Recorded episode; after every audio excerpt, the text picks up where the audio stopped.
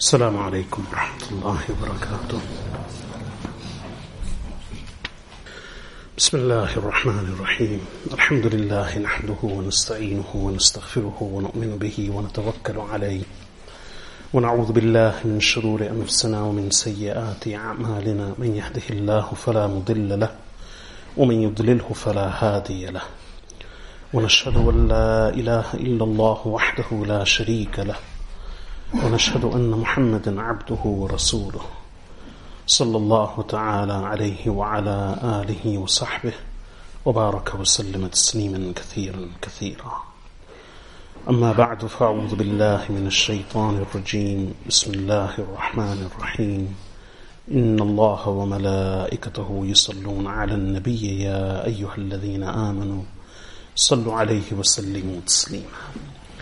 اللهم صل على محمد وعلى آل محمد كما صليت على إبراهيم وعلى آل إبراهيم إنك حميد مجيد اللهم بارك على محمد وعلى آل محمد كما باركت على إبراهيم وعلى آل إبراهيم إنك حميد مجيد Respected listeners, once again we gather for the monthly tafsir of the Holy Quran. Having started from the end of the Quran and completed a number of surahs, we find ourselves today with Surah Al-Qari'ah, the 101st surah of the Quran. Again, this is one of those short surahs of the Quran which m- most people are familiar with, having memorized it for recitation in their own prayers, as well as frequently hearing its recitation in the congregational prayers by the Imams. I'll translate the surah and then inshallah share a few thoughts on it. أعوذ بالله من الشيطان الرجيم بسم الله الرحمن الرحيم القارعة ما القارعة القارعة the striking one ما القارعة the striking one وما أدراك ما القارعة and what will make you aware of what the striking one is يوم يكون الناس كالفراش المبثوث on the day when people will be like scattered moths وتكون الجبال كالعهن المنفوش and the mountains will be like carded wool فأما من ثقلت موازينه so as for one whose scales are heavy فهو في عيشة راضية then he is in a content life. وَأَمَّا مَنْ خَفَّتْ مَوَازِينُهُ And as for one whose scales are light, فَأُمُّهُ هَاوِيَةٌ So then his abode is the abyss. وَمَا أَدْرَاكَ مَا هِيَ And what will inform you of what it is? نَارٌ حَامِيَةٌ a blazing fire. That's a very simple translation of the words of this surah, Al-Qari'ah. Common to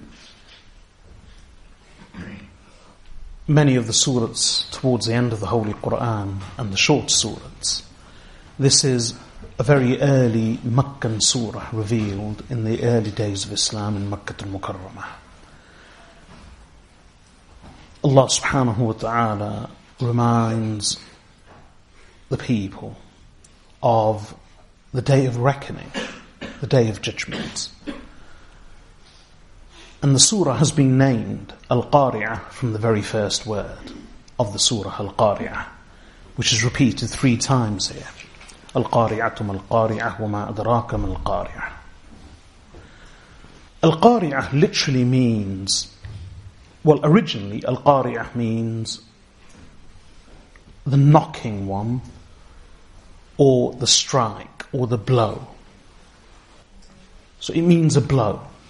It has a meaning of striking hitting, clefting. So when a hard object is cleft with a hard object, when a hard object is struck onto another hard object, the clang, the strike, the noise, the alarm, and the startling that it causes, all of these meanings are incorporated into the words al-qari'ah, the blow, the striking one. So originally it means to hit, uh, to strike, and therefore it means a blow. And elsewhere in the Quran, Allah uses the word qari'ah to refer not just to a simple blow, but as a major misfortune and calamity.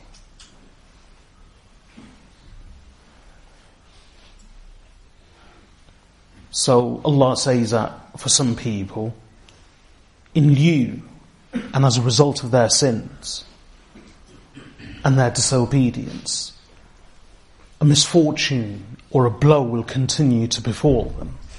So a blow can be a, uh, just a sing, single strike, even in English. The word blow can mean a single strike. And the word blow can also mean a huge calamity and misfortune. So originally the word al-qari'ah means the one that strikes or a blow, and in the wider sense it can also mean the uh, a major misfortune or a calamity.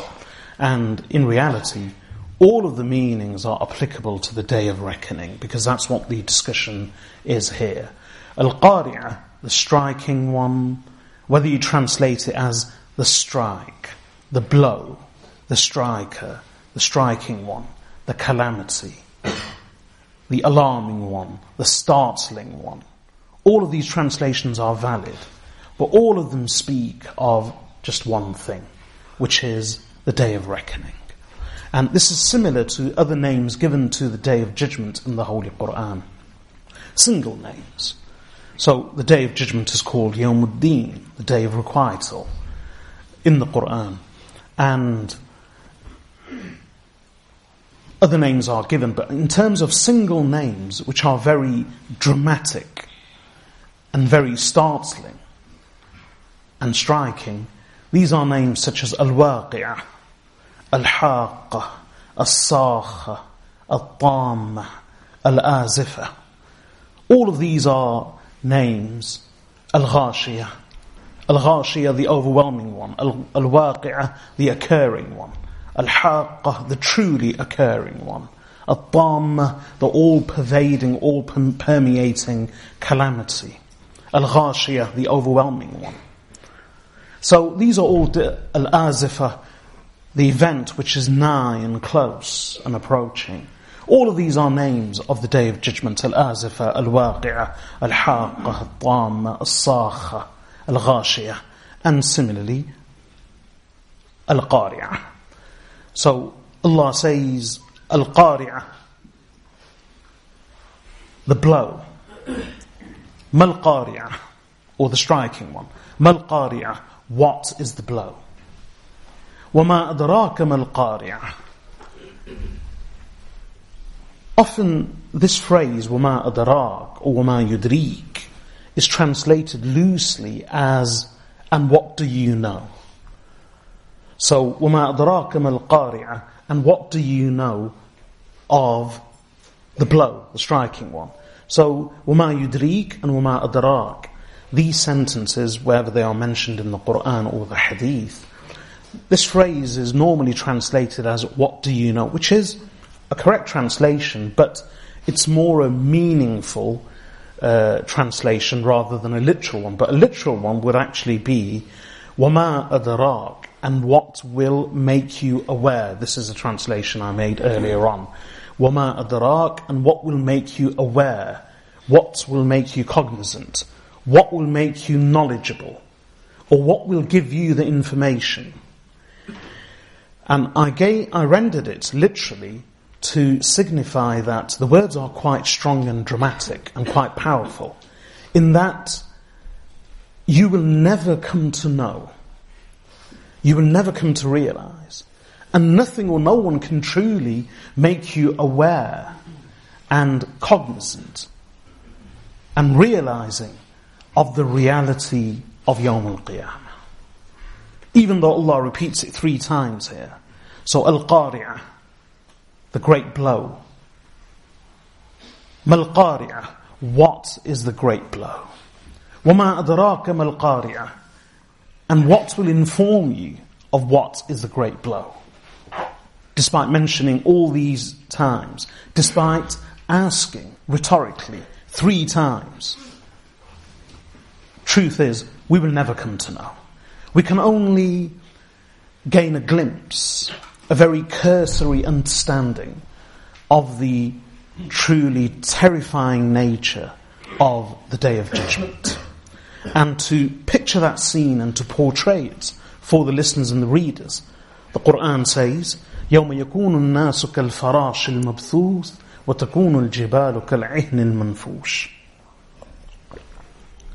On the day when people will be like scattered moths, وتكون الجبال كالعهن المنفوش and the mountains will be like carded wool, fleeced wool. Carded in the sense that when you have raw wool and then it's cleaned, refined and combed and the individual strands are separated and fleeced in that manner, this is what's referred to as carded wool. So not even a bundle of wool, but rather separated strands and thin threads, carded wool. Now here, the surah is very brief in describing and depicting the day of reckoning and its terrifying nature, all Allah says is on the day when people will be like scattered moths and the mountains will be like carded wool. Why suffice with just mentioning this? In reality, there's a greater and much deeper meaning than what may appear uh, initially quite simply what the Quran seeks to do here is mention two objects that people are familiar with, or a few things that people are familiar with. And the two objects are one, man himself, and two, something solid in Allah's creation. And what's regarded as imposing, as impenetrable, insurmountable, crushing, overwhelming and overbearing in Allah's creation on earth. These are the Rocky Mountains, these huge mountains. As far as the earth is concerned, soil can be treated, dug, and even molded at times. So sand and soil and earth. The crust isn't as hard as what's beneath. But what's immediately visible and known to man, which is rock solid, and which is also used as a metaphor of stability, of steadfastness, of strength, that's a mountain. As firm as a mountain, as solid as a mountain. Even now, with our modern day technology and science and engineering, it's far easier to travel to space and to dive to the depths of the ocean and to bore into the ground for many thousands of feet it's far easier to achieve all of these things and even fly through the air than it is to penetrate a mountain. Even with modern day technology and engineering, the most insurmountable, the most resilient, the most solid, and impenetrable object for human beings is a mountain. So, on the one hand, we have the mountain. On the other, man regards himself as maybe not the strongest physically, but through his intelligence and his mastery of the sciences, as someone who, through his understanding and intelligence, gains a control over the elements of the earth, even over the mountains. So man prides himself on his intelligence, on his coherent thoughts, on his abilities. So Allah subhanahu wa ta'ala, in depicting the day of reckoning, gives us an account of just two things. One, human beings, and two, the mountains. Now, as far as human beings are concerned, we regard ourselves as being very organized, orderly, intelligent. Look at the way human beings organize themselves in contrast to the beasts and birds of the animal kingdom.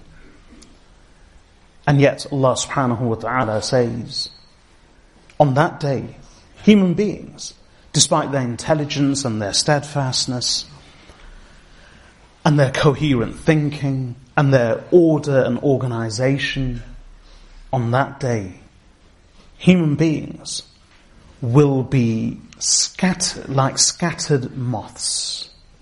And the Quran describes human beings in two similar ways in different verses of the Quran.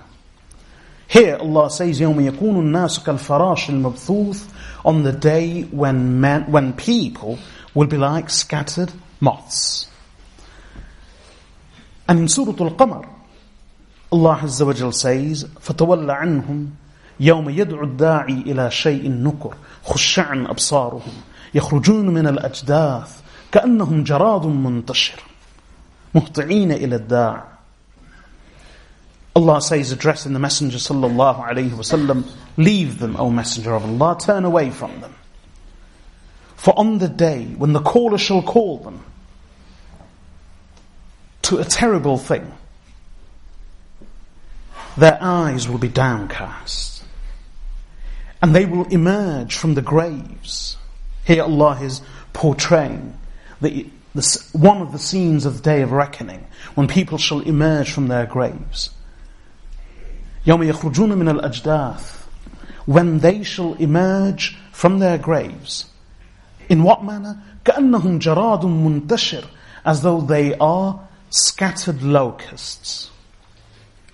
مهطعين إلى الداع racing towards the caller.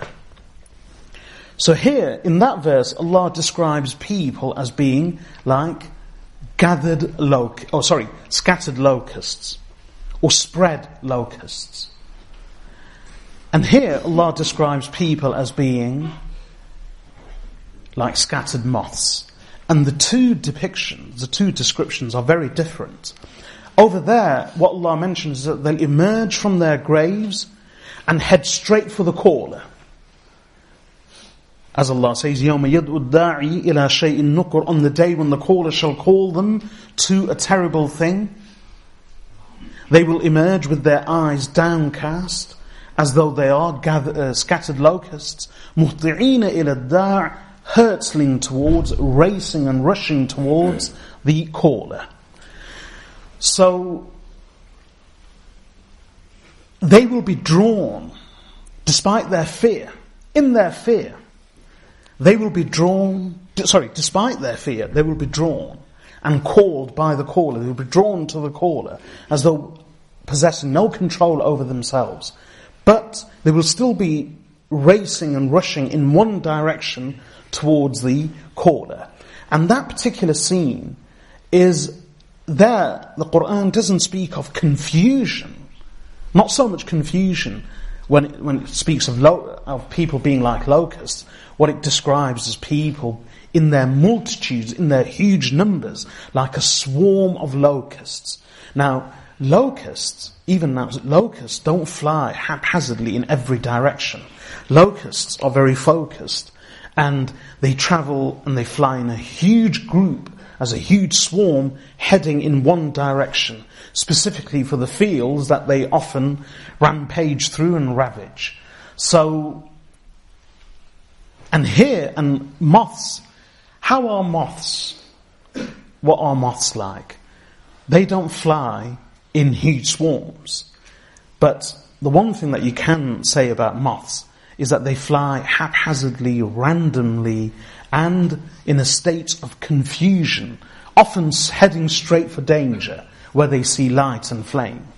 So the flight of moths is one of confusion and haphazardness and one of misdirection. And the flight of the locusts is one of a huge swarm and overwhelming numbers and multitudes, but heading in one direction. So you have both descriptions. That first description of people emerging from their graves as though they, they are scattered locusts is of the earlier stage. This is of a late stage when people will be in a state of confusion. And just like moths, scattered, flying in all different directions, often bumping and colliding with each other, and heading straight for danger.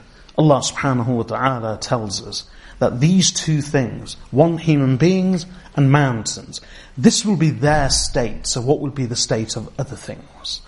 As far as human beings are concerned, despite their coherence, their cogent thinking, their order, their organization, their intelligence, they will be in an utter state of confusion, as though they are scattered moths.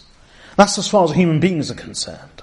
Despite their intelligence, despite their control of themselves and control of the environment and the world around them, and despite their control of the animals and the birds and the beasts, they will be so out of control themselves on the day of reckoning that in their state of bewilderment and confusion, they will be hurtling in all different directions like scattered moths.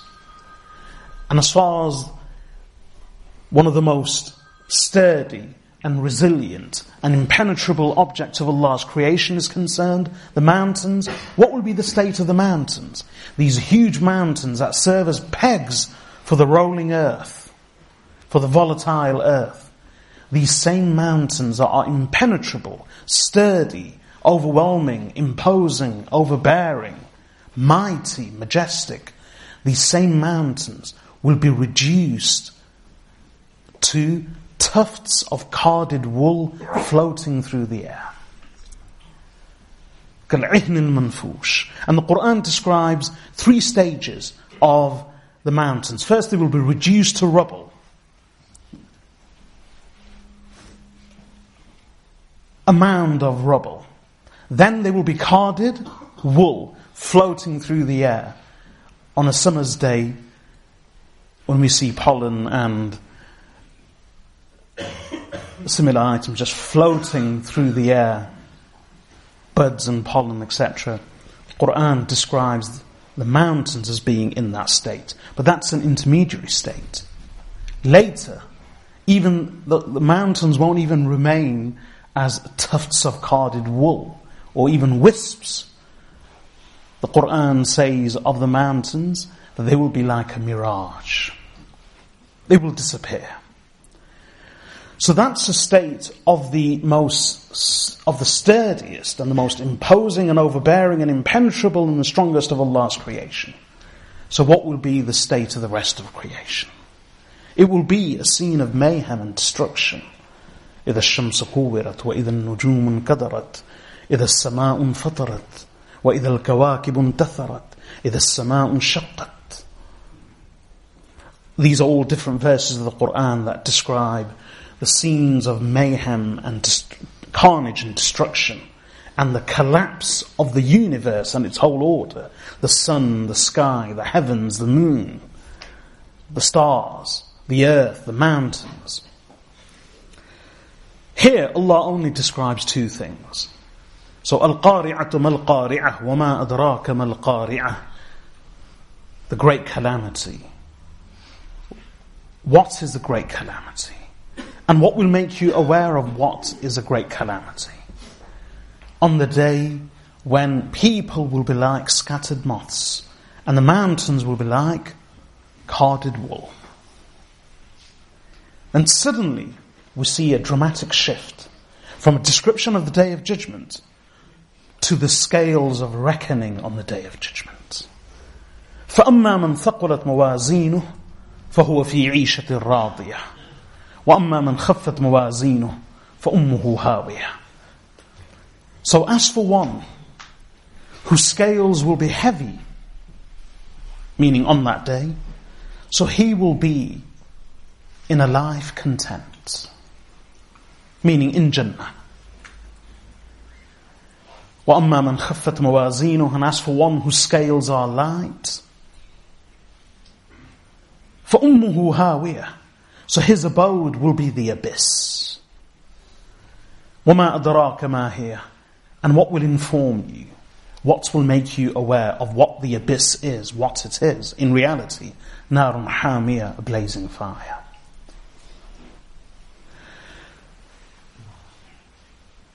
Quran is very eloquent and one needs to study each of the words and their correlation, each of the verses and their correlation, the order, the sequence, the language used, the phonetics even, even the phonetics.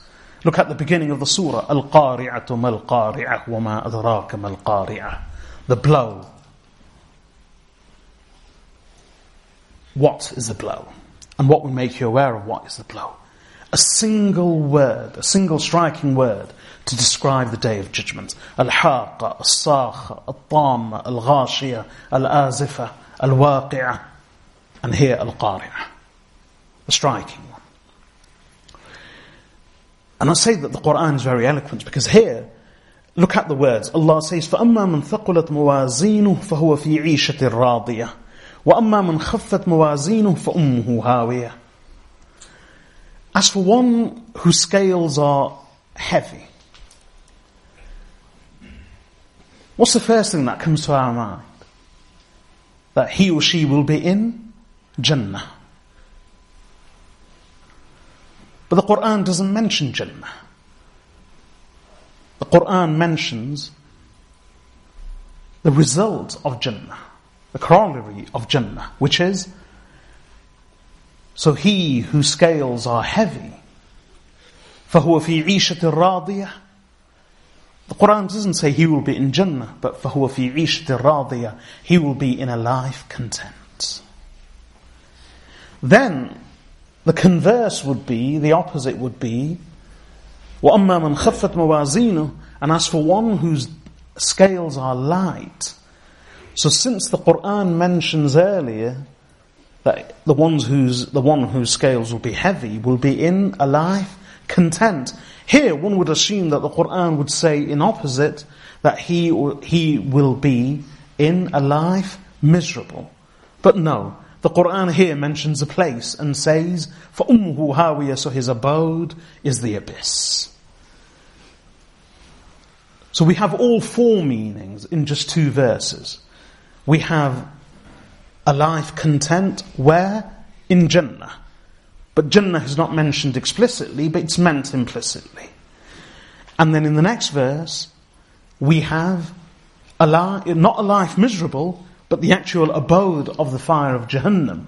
But that's mentioned explicitly, but the implicit meaning is the result of a life miserable. So, it makes much more sense in the Arabic language. In any case, this is the way the Quran describes a person's destiny on the day of judgment. And Allah reduces it all to just two things, or just to one thing the scales of justice on the day of judgment. This is what, this is what it will come to accountability and reckoning. And this is what life on earth is about. As Allah says in Surah Al Mulk, الذي خلق الموت والحياة ليبلوكم أيكم أحسن عملا He who created life and death itself or death and life in that order الذي خلق الموت والحياة He who created death and life Why? ليبلوكم so that he may test you أيكم أحسن عملا Who of you is the best in deeds? This is what it will come to. Our whole life, with all its joys and sorrows, its miseries and misfortunes, and its memories, with all its moments of happiness, its trials and tribulations, its achievements and accomplishments, and its failures, its happiness and its sadness. Our whole life will come to just one thing. Will this pan of the scale be heavy or will that pan of the scale be heavy? Will our scales be heavy with good deeds or light with good deeds? And this is what, this is all that it will come to. And that's what the Quran summarizes here.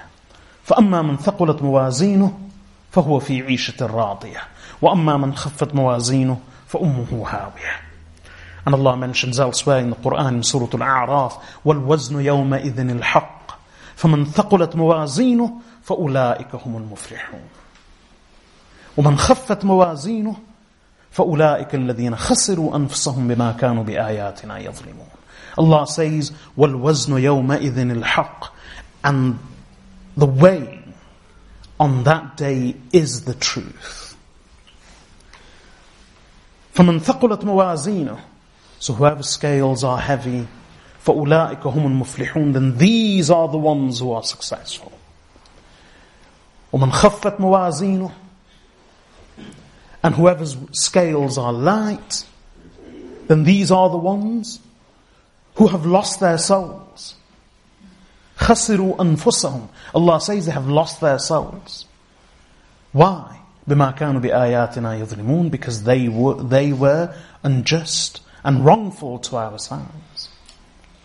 Traditionally, there was a discussion, and in fact, in the early days of Islam, some of the rationalists promulgated the view that such verses and such hadith about scales of justice and the weighing of deeds were to be interpreted metaphorically. For in their view, deeds cannot be weighed. These are abstracts. These are abstract things. And being abstracts, how can deeds be weighed? They have no shape, they have no form, and therefore no weight, and no properties per se. So being abstracts, how could they be weighed?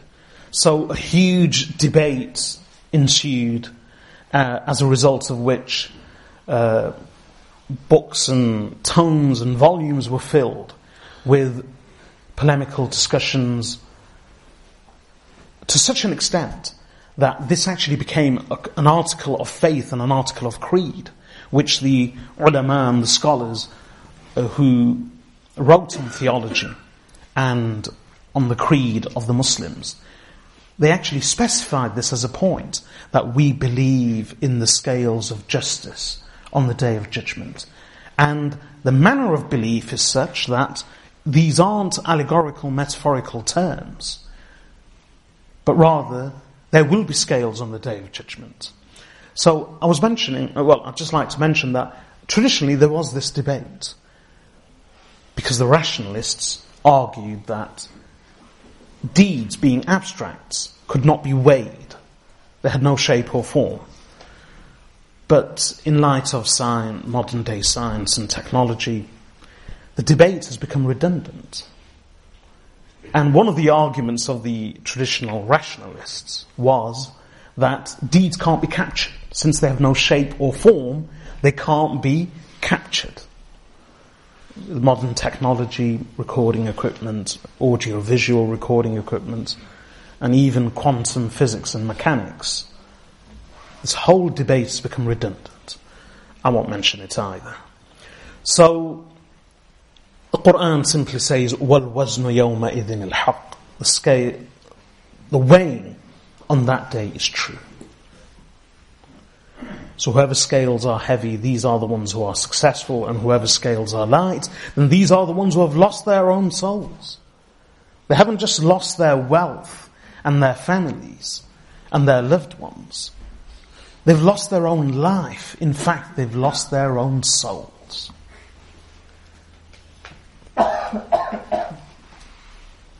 And there are many hadith which speak of the scales of justice on the day of judgment and how this will be in one hadith which is quite famous related by Imam Tirmidhi in his Sunan Imam Ahmad ibn Hanbal in his Musnad and by others famously known as the Hadith al-Bitaqa Rasulullah sallallahu alayhi wasallam says related by Abdullah ibn Amr ibn As radiyallahu anhumah he says the Prophet ﷺ said, on the day of judgment, Allah subhanahu wa ta'ala will select and call out one individual from His creation. One servant.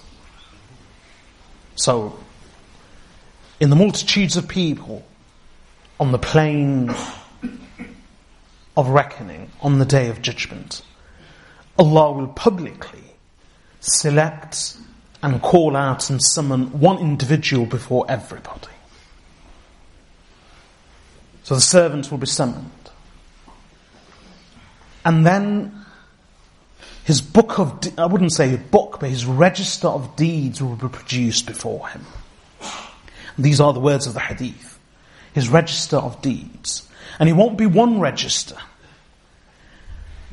There will be 99 registers of his deeds and each one will be rolled out in front of him. And how far will it be rolled out? That each register, the scroll of each register will be rolled out so far that it will stretch to the furthest horizon as far as the sight can see.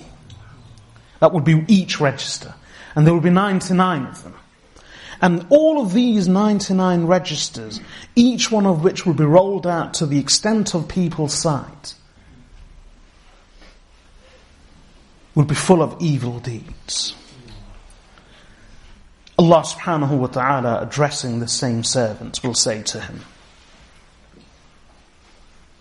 Do you deny any of this? And he will say no. Allah will then ask him, Did my recording scribes, my angels, who recorded everything, were they unjust to you in any way in their registering and recording of your misdeeds? And he will say no. Then Allah will ask him, Do you have any plea to make, any excuse, any defense of your misdeeds? And he will say no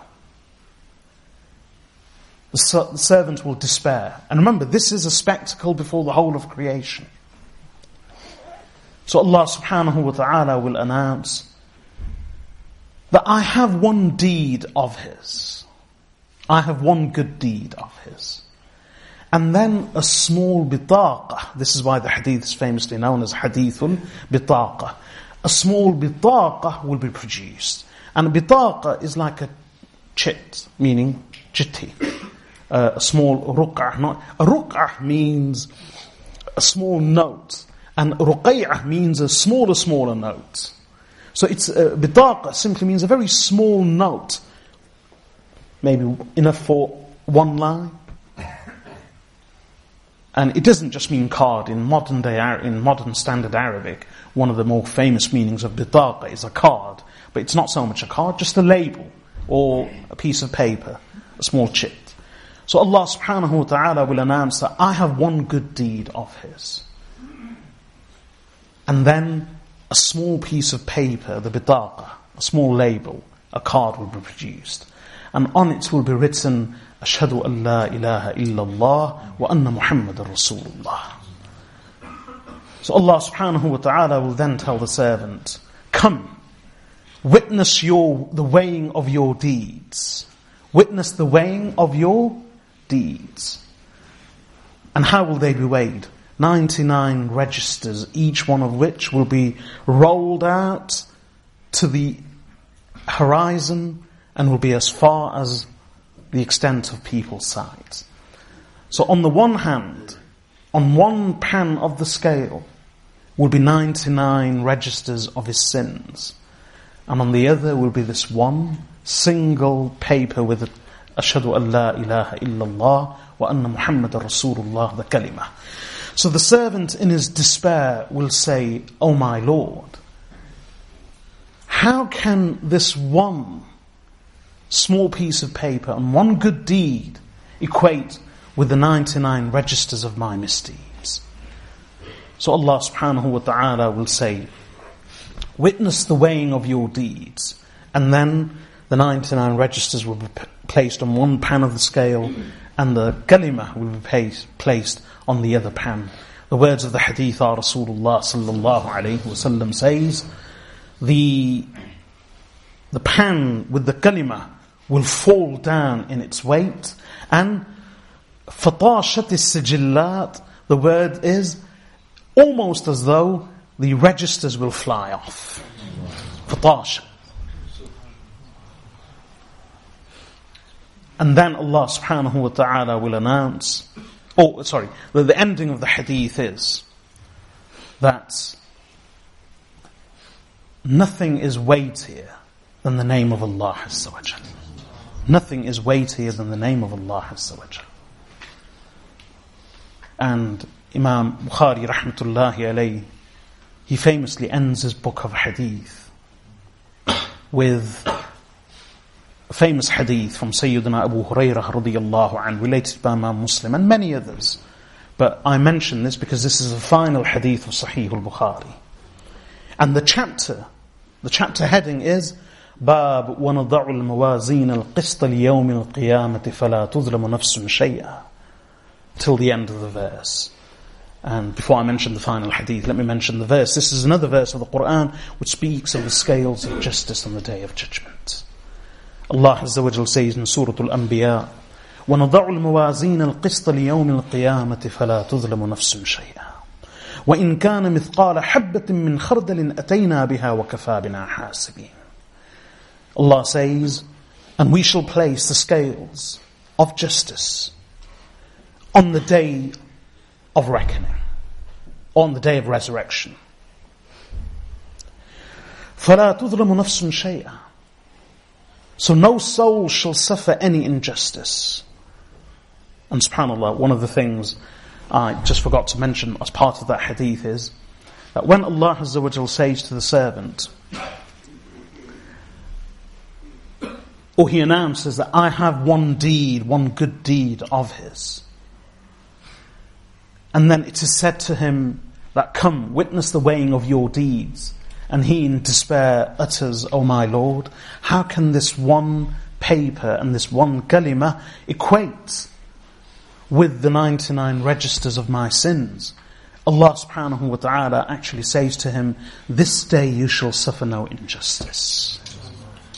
Then the kalimah will be placed on one pan and the 99 registers of sins on the other.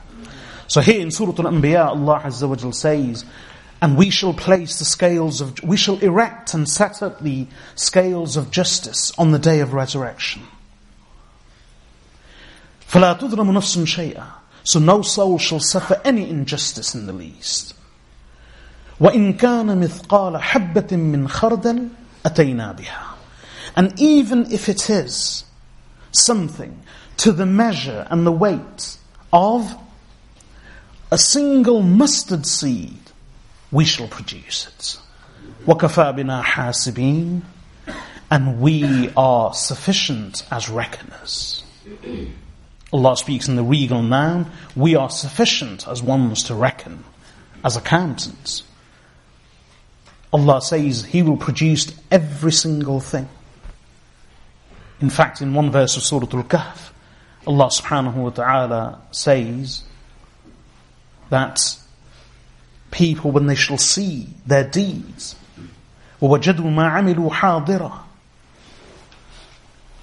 They will actually exclaim, when they will see their deeds, all recorded and registered, every single thing, they will exclaim, ما لهذا الكتاب لا يغادر صغيرة ولا كبيرة إلا أحصاها ووجدوا ما عملوا حاضرا وَلَا يَظْلِمُ رَبُّكَ أَحَدًا What is it with this book?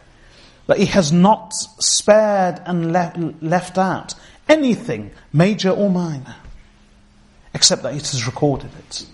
And Allah says, وَوَجَدُوا مَا عَمِلُوا حَاضِرًا And they will discover and find everything that they have done present in front of them. وَلَا يَظْلِمُ رَبُّكَ أَحَدًا And your Lord will not be unjust to anyone. So, Allah says, even if it's something to the measure and the weight of a single mustard seed, we shall produce it. And we are sufficient as reckoners, as accountants. And in Surah Al-Zalzalah, what does Allah Azza wa Jal say? فمن يعمل مثقال ذرة خيرا يره ومن يعمل مثقال ذرة شرا يره So whoever performs any good deed to the weight and the measure of a dharrah. Now what's a dharrah? It's mentioned in both instances. A dharrah in Arabic literally means the smallest thing. And so dharrah is referred to as a seed. A single seed is referred to as dharra. A grain, a single grain, is referred to as dharra. An ant is referred to as dharra. A small insect is referred to as dharra. But dharra simply means the smallest thing visible or known to man. So the Arabs would call an ant dharra, a grain dharra, a seed dharra, a speck dharra, a speck of dust dharra, a single grain of sand dharra. In fact, one of the very beautiful descriptions in the uh, traditional books of Lugha and Tafsir is that when, when you're sitting in a room and it's partly shaded, meaning obviously you've got walls, so it's partly dark, and then you've got a shaft of sunlight and in that shaft of sunlight, you see the rising and the descending specks of dust, very minute, which you would normally not be able to see, but you can only see them in the shaft of sunlight. Every one of those specks is known as a dharra. And in modern Arabic, the atom is referred to as dharra. So quite simply, dharra does not just mean an ant or a grain or a seed. In Arabic, dharra means the smallest thing visible or known to man. So the smallest particle, that's what dharra means, particle. Whether that particle is a grain or a seed or a speck, or whether it's a neutron, an electron, a proton, whether it's an atom or part of an atom. Quite simple. The smallest thing known to man or understood by man is the dharra. In that light, reflect on the meaning of the verse. Allah subhanahu wa ta'ala says in Surah Al-Zalzala, فَمَنْ يَعْمَلْ مِثْقَالَ ذَرَّةٍ خَيْرًا يَرَهُ So whoever performs any good deed to the measure or the weight of a dharra, he shall see it. وَمَنْ يَعْمَلْ مِثْقَالَ ذَرَّةٍ شَرًّا يَرَهُ And whoever commits any sin or evil deed to the weight or measure of a dharra, he shall see it. On Yawm al-Qiyamah, we will have to be accountable and we will have to answer for. And we will find registered and recorded. And we will find every single one of our deeds present in front of us. So it will all boil down to the scales of justice. So Imam Bukhari rahmatullahi alayhi ends the, his book of hadith with the final chapter heading.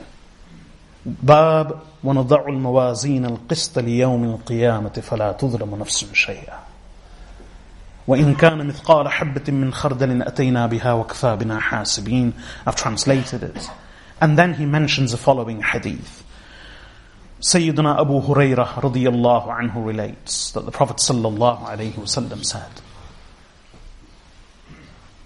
كلمتان حبيبتان إلى الرحمن خفيفتان على اللسان ثقيلتان في الميزان سبحان الله وبحمده سبحان الله العظيم There are two words which are most beloved to the gracious one, Ar-Rahman.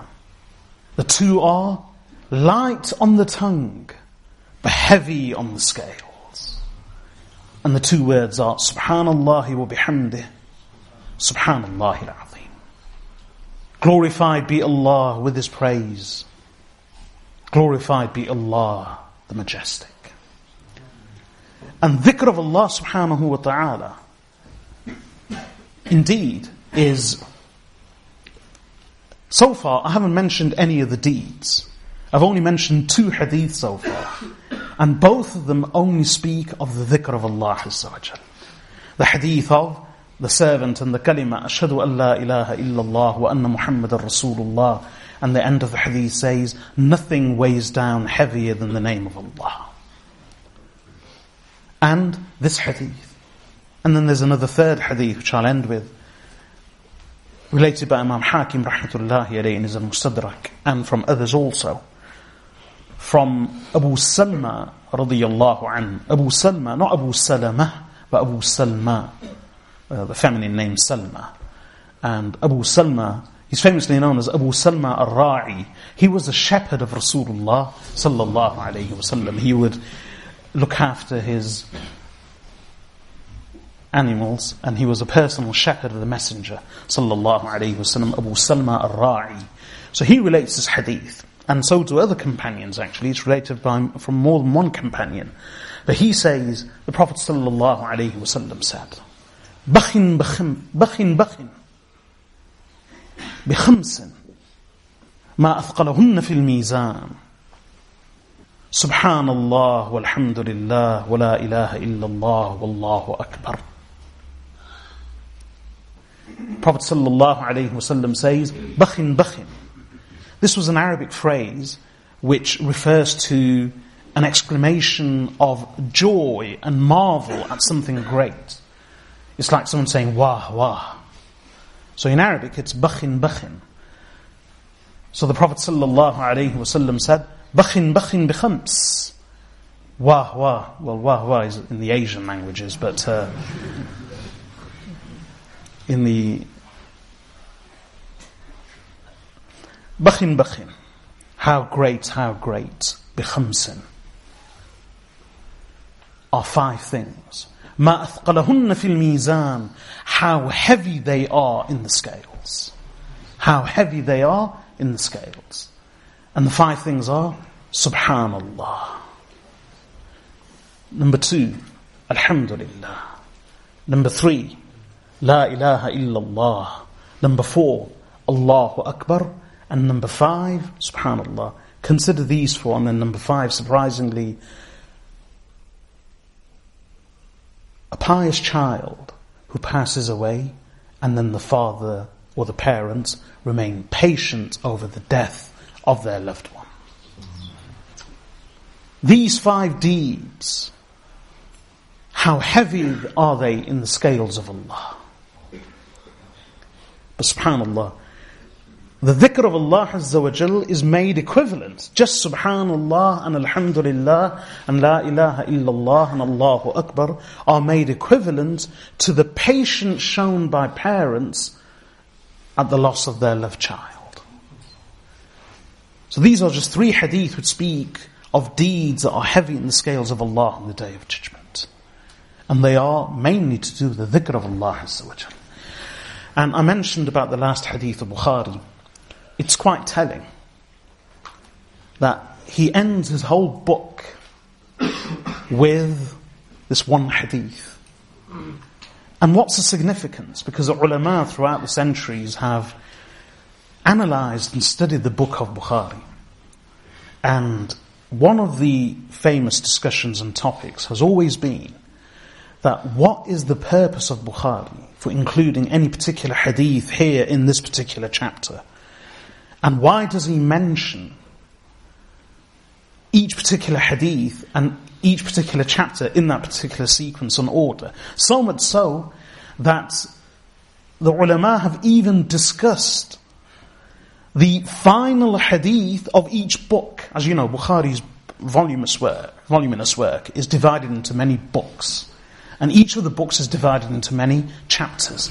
So The ulama have not only discussed the positioning and the placement of each chapter in each book, but they've also discussed the wisdom and the purpose and the objective of the inclusion of each hadith in each chapter, and the order and sequence of those hadith, and they've even gone to the extent of analyzing the final hadith in each book. And the ulama have named that bara'atul ikhtitam and some of the ulama have analysed it, and they, some ulama, well, one particular alim is of the opinion that commentator of Bukhari is of the opinion that each final hadith in each book of Bukhari refers to death. It refers to death. So here, this hadith also, in the fi- as a final hadith, not only of this final book of Kitab al-Tawheed at the end of Bukhari, but the whole book refers to life after death. And I mention all of this because, again, an interesting question here is, why did Imam Bukhari, rahmatullahi produce this hadith as a final hadith? In fact, it's repeated because he's mentioned elsewhere in Bukhari also, in his collection. So it's a repeat hadith. And what's the wisdom of the final chapter? باب ونضع الموازين القسط ليوم القيامة فلا تظلم نفس شيئا.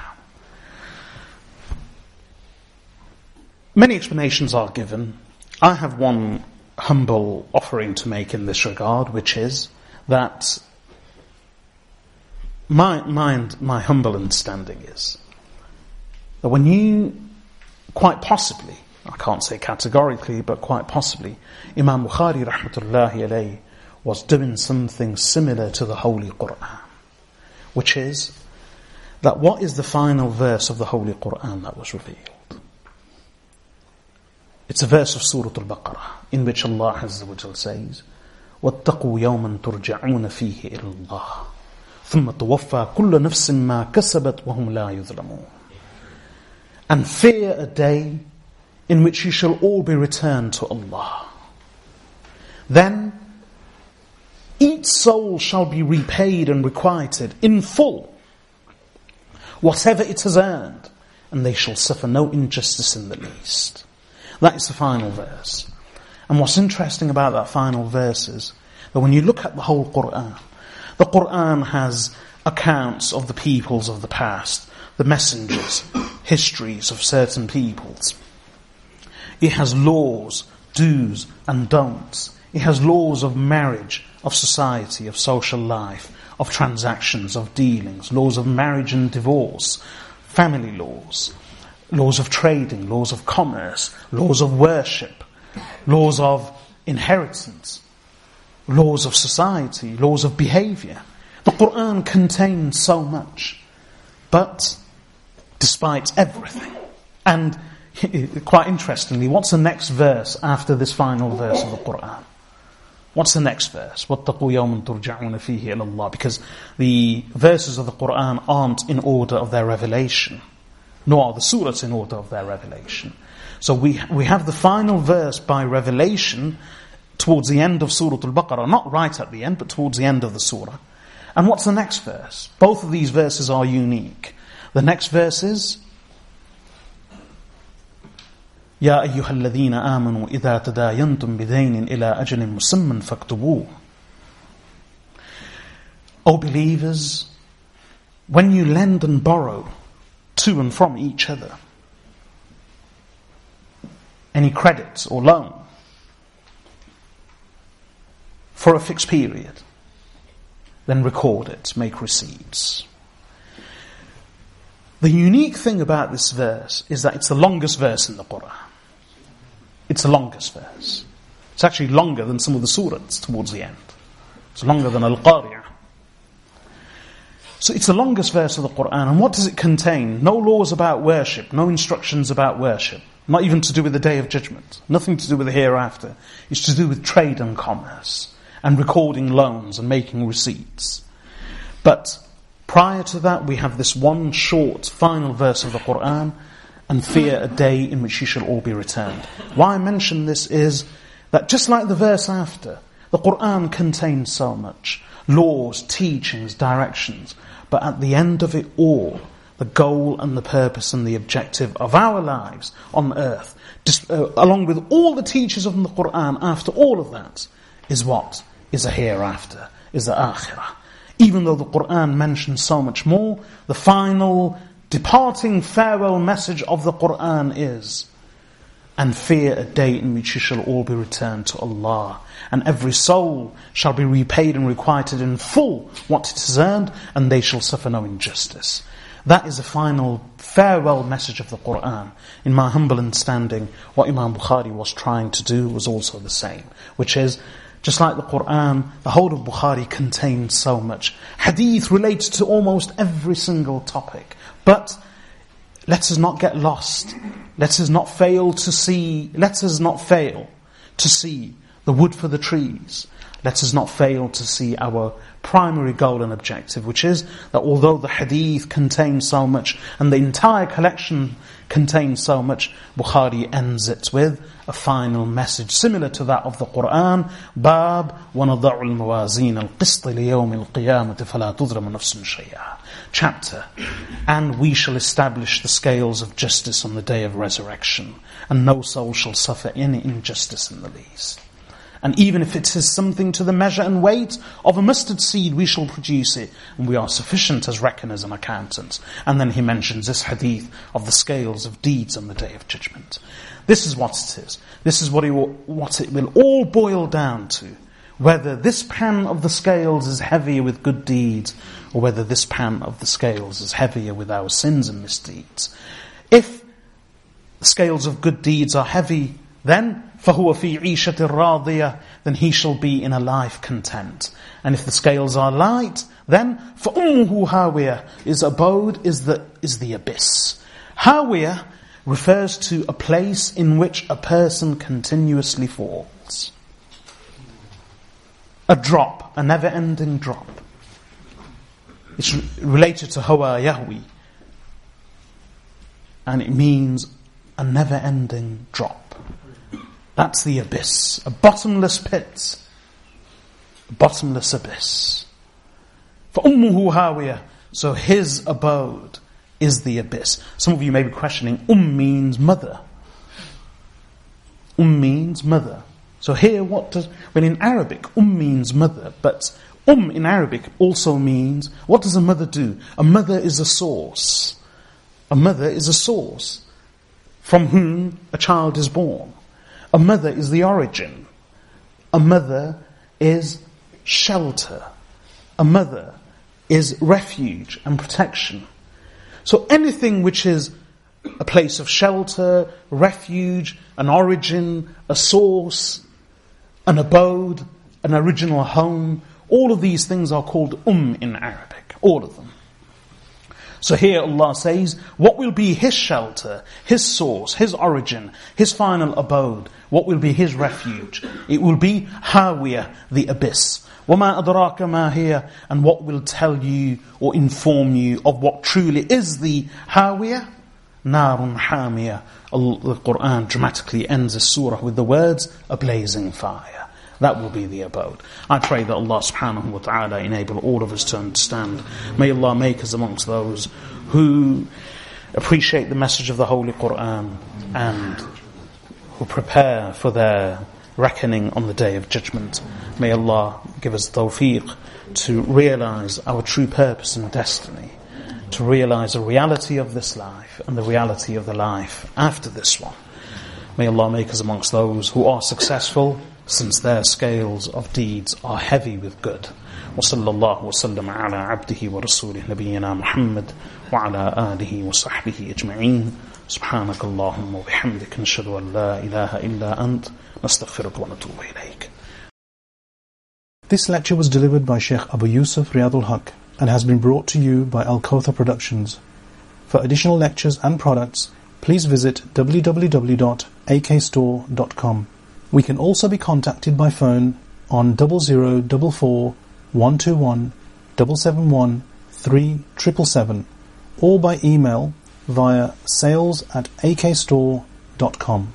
Produced under license by Al-Kauthar Productions. All rights reserved for Al-Kauthar Productions and the author.